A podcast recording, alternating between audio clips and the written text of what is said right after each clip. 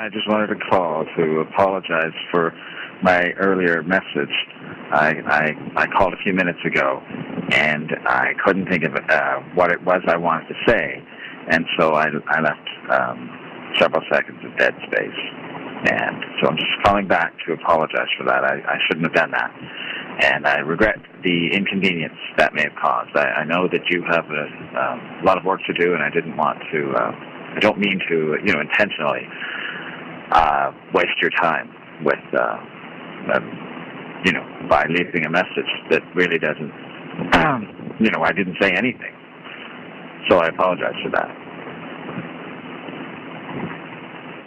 End of message.